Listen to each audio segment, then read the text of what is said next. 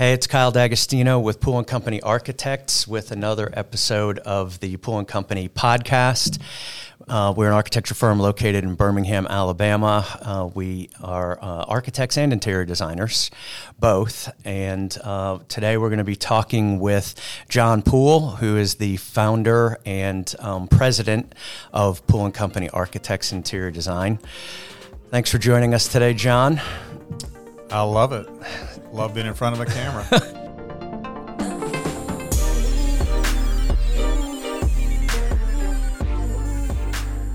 John John's actually always here. He's not just joining us today. This is actually where he comes to work every day with the rest Yeah. of us. Yeah, it It's- it's- I'm glad that you decided to do that again today.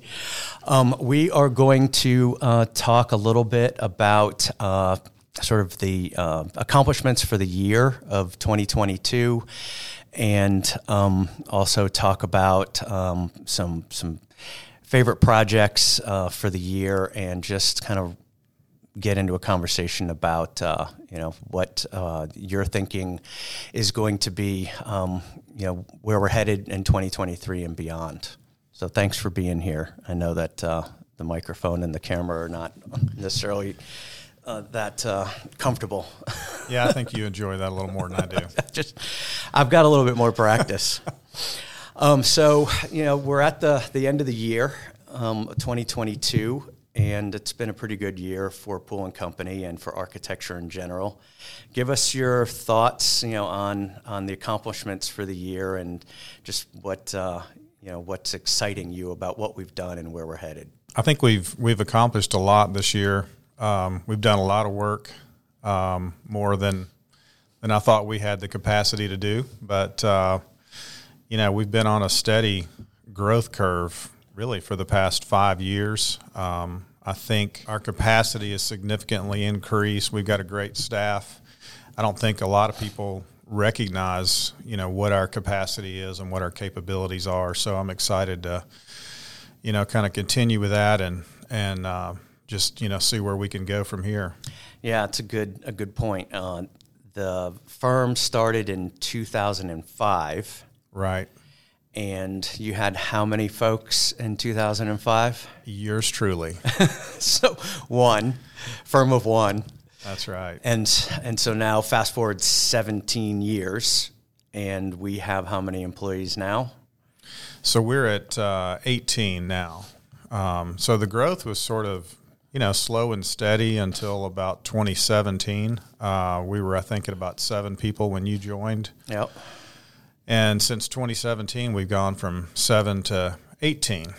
Uh, so it's been kind of a big leap for the past five or so years. Yeah, that's a big jump, and um, it's been exciting for Yeah. sure to be part of it. So, give us a sense for, you know, why the jump? Like, what happened? You know, what what contributed to you know that that strong move forward, um, and and and uh, you know, and an idea about growth. Yeah, um, that's a good question. Um, you know, when you came on board, it was sort of a perfect storm. We had two or three significant projects brewing, and then, um, you know, when you came on board, um, you brought some work with you, and I, I think maybe just the synergy between us has really kind of helped, um, you know, catapult that growth. Right. And, you know, done quite a bit of planning too, right? In terms of strategic thinking about how to move forward. And that's been pretty awesome. I've been part of a lot of strategic planning sessions, as have you. In fact, we did them together in a previous life. Um, and they don't always, uh, you know, bring around the change that you're looking for, or they don't get taken seriously. I mean, I really feel like our planning has, has set in motion some very specific thoughts and ideas about going forward. What what Yeah. stands out in your mind about you know that planning? Yeah, I think it's been sort of a shift from, especially in the last couple of years, from just more of a mom and pop kind of operation into a much more intentional planning and and um, functioning more like uh, a big boy company. It was sort of a year to year effort for, for many years when we were a smaller business, but um, I, I think we both have done a really good job of being very intentional about setting goals and plans for the next year, and you know, even looking, you know, three years out, and sort of setting the big, hairy, audacious goal and Right. chasing it. Right. And uh, so I think that's been a big part of. Uh, I would certainly like to think that all of that work has led to the results that we're seeing. Well, I mean, we've stayed on point. I think we've been pretty aggressive about making sure that when we set goals, we actually um, work with our leadership team to make sure that those goals get met. I mean, Right. we're not. We're probably like everybody. Maybe we don't meet them in the quarter that we would like to meet them, but we generally- generally get them done by the end of the year. I think Right. that's a really positive and important. Um, you know, a lot of the uh, employees here often talk about the the culture uh, that has been created, and I always uh, tell people that that's really a top down, you know, uh, deal. You know, it always it flows from leadership. Um, talk about that for you know for a minute, like. That's pretty intentional here too. I mean, I've worked at, at a few places, and it's it's not always uh, as comfortable as it is here. I do think we have a great culture. We've got a really good group of people. Um, we have had, in the past five years, one person leave the company, um, That's a big deal. which I think is, you know, says a lot. I remember as I was thinking about starting the company, I talked with an attorney, and the advice he gave me was, you know, make a list of all the things you don't like about the place where you are now. And make sure you don't repeat any of those things. And so, Which is You know? easier said than done, right? Yeah, it is, and there was a lot of good that I, you know, retained and tried to build on, and then there were some things that weren't so great that I made sure I didn't uh, repeat. And I think one of those is just, you know, placing a high value on your employees, who are, you know, really the people that get the work done. They're the engine that makes it happen. You know, recognizing that work is not everything. Um, you know, we all have lives outside of the office, and it's important to keep that balance. Yeah. Um, and I think people thrive when they're in a in a place, a business place where they can do that. Yeah, I mean, it's not to say that it doesn't get stressful at times, right? I mean, Sure. There's that's that's why they call it work, not That's going, right. going to fun or going to work. But yeah, I I have sensed that in my five years here that the environment fosters. Um, a- less stress it's fostered a less stressful environment. And and I think that the work actually gets done better um, and more proficiently more thoroughly uh, uh, than when you've got you know uh, sort of a hammer hanging over your head. I mean granted we always have deadlines right? I've, I've joked for years that uh, I have had a deadline since for the last 36 straight years, right? Ever since you got into the School of Architecture, you were on a deadline, and it was never gonna never gonna end. Um, and you get used to that, but nonetheless, I think the the environment that you've created here, uh, and the people that you've surrounded yourself with, that we have surrounded ourselves with over the last five years, um, are are pretty calm, cool, and collected. And yeah, like you said, have a very good work life balance. Yeah, I think a big part of that too is the process. I know we harp on it all the time. Yeah. We call it a value stream map, but we we really focus on every step of the project that's required to be taken to get it from beginning to end. Um, one of the lessons learned from my my previous 20 years was that you know many times steps were taken without leadership being involved and then leadership would insert themselves and then the team would find themselves starting over and taking all those same steps Right. all over again. So that leads to stress and frustration and inefficiency. Um, and so you know that's been a huge part i think. Well what what ends up contributing to the culture but leads to um, you know better product, better quality, more efficiency, uh, more profitability by adhering to that process and making everybody aware of it. Right, and and become masters of utilizing utilizing the process. Right. And one of the things we've talked about is if the if the process takes care of you know the way that we do the work, then it removes inefficiency. Um, and and time that you know you might spend reinventing the process, all that time gets folded back in, and now we can harvest that time to be you know more creative, right? To be better problem solvers Exactly. and that uh, that's super exciting to me about um, what we do here uh, at Poole and Company because you know we the more time we can spend uh, creatively solving problems, looking at things from all angles, understanding what all the issues are, and piling that into the, the thought process that creates you know success for our clients. That that's what matters, right? They don't right. want to watch us make the sausage, and we don't want the making of the sausage to be more complicated than it needs to be, right? Exactly. It's really not boring, right? Having a process doesn't mean that it's boring. It just means like what you said. It's just that it's efficient, it's streamlined, and the value um, goes back to the clients. Absolutely, yeah. Looking back at this year, uh, you know, what do you think uh, was uh, uh, poole and company, you know, a, a accomplishment? Uh, or what, what rises to the top in your mind as something that you're really proud of that you know we've accomplished this year? That's a that's a tough one. To, well, we've accomplished a lot. Right? yeah, we have. We have. Our size, I think, has sort of surprised me.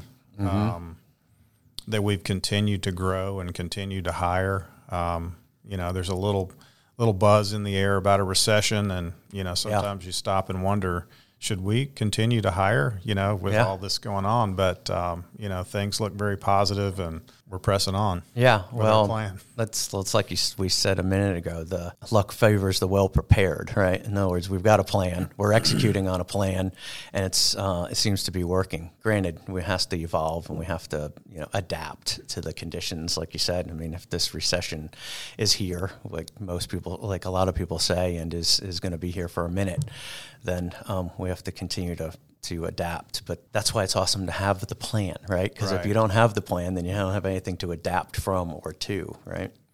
Well, to that end, I think the other thing I'm proud of is we've continued to sort of expand our footprint um, mm-hmm. in terms of the kinds of work we do. We've always been a generalist practice and, and done a variety of kinds of projects. And, you know, through some of your efforts and a lot of your efforts in mine um, and others, frankly. Yeah. Uh, you know, we've continued to expand our client base and the kind of work we do, which I think, you know, bodes well for an economy that might be impacted in one place or another. Yeah. We've done quite a few projects this year. I think, is it over a 100? Yeah. We've done over a 100 projects. Um, any one of them stand out as one that you're most excited about? Um, doesn't have to be the most complicated or what, right. you know, whatever, but just right. what is what what excites you about you know uh, a particular project or projects um, or market sector maybe? Yeah, um, you know we've been doing quite a bit of multifamily work um, with a one particular development group, and and you know one of their projects that we're kind of in the early stages of design, um, Hill House condominiums in Tuscaloosa, I think is going to be a really mm-hmm nice exciting um, and transformative project on Lake Tuscaloosa and in the uh, North River community. So yeah, I'm excited to see that one come together. Yeah, that is that's a really nice project, and and it is uh, somewhat complicated, but it's been a exciting problem to try to solve.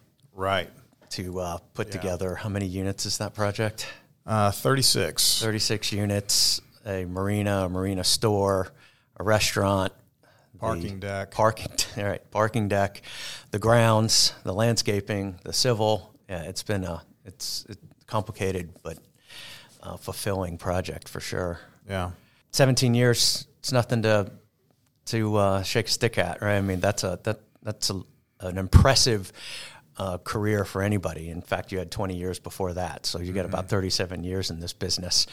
What uh, differences have you seen? I know this is a big question to ask, but over the last 37 years, you know, uh, practicing architecture in Birmingham your whole life, you know, what, what jumps out at you as something that's significantly different in the practice from when you started to, you know, to where we are now?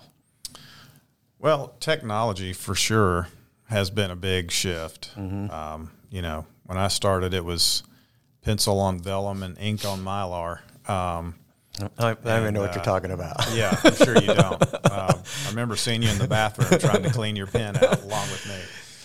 Yeah, so there, there's been a huge shift there yeah. um, in just the use of technology. Now, yeah. our ability to you know see things three dimensionally and present things three dimensionally, which is a huge benefit to our clients and to us, frankly. It, it is interesting that um, you know, in spite of having all those tools, the the product we deliver, which is a set of documents, is dumbed back down to a set of two dimensional drawings. Yeah.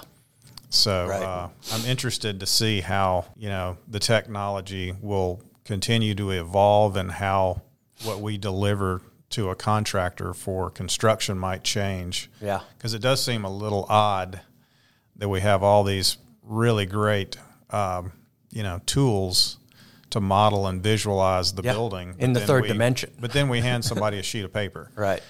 Which is the same sheet of paper we handed them 37 years ago. That's right. Right. Yeah. um, just drawn with a different kind of pencil. I mean, there, there's no doubt that there are um, places in the country where folks are using that technology probably at a at a higher rate and Right. than than we are uh, here. But um, I, I agree with that. You know, in sort of the making of architecture, you know, the design of architecture. Is there anything that you've seen in maybe in just in the last five to ten years uh, as it relates to Birmingham? Growth traje- trajectory that we're on here. Is there anything that jumps out at you uh, with regard to you know the place where we design most of our our buildings? Well, Birmingham has, you know, gone through a huge transformation even in the last ten years. Yeah, Um, you know, just from our from the windows of our office building on Morris Avenue, you know, looking west and south. Yeah. Uh, the you know evolution of the medical center, children's and UAB, and the ballpark, and uh, you know Railroad all Park. of the railroad park, and all of the uh, you know the, the the shift to living downtown has been awesome. yep, But we've sort of had a front row seat to, to see all of that take place. yeah. The you've had a variety of clients uh, over the years. What what market sector are you, are you most uh, excited about or interested in as we go forward? That's tough. Um, I mean, I've, I've, you know, my whole career, I've always been had the opportunity to have variety, um, and I and I think while our same kind of problem solving approach applies um, across the board, it's enjoyable to to be able to kind of shift gears from one project to the next, to move from healthcare to multifamily, Right. or to working for a state or, or, or county agency to Yeah. you know tackle their problems for them. Well, it's also a smart business move, right, to be diversified across all as many market sectors as possible. What do you think the um, you know the future holds ultimately for Poole and Company? You know, fast forward five years from now, do we do we reach our BHAG? Do we get to you know to where we, we think we want to be? Absolutely. Yeah, Yeah. Yeah. I mean, we've, you know, talked about it for years, but, um, you know, we've made an impact um, on this community and, and others. We've, you know, certainly made an impact in Tuscaloosa over the past five years. Um, but, you know, want to continue to do that in a, in a much larger way. Right. Um, so, you know, we're pursuing those kinds of opportunities and trying to position ourselves to be able to do that. yeah. Well, I look forward to doing that with you, John. Thanks for uh, uh, sitting through this um, podcast with us and offering uh, your thoughts about Poole and Company and, and the successes that are out in front of us. Appreciate Yeah. it. Cheers. Cheers.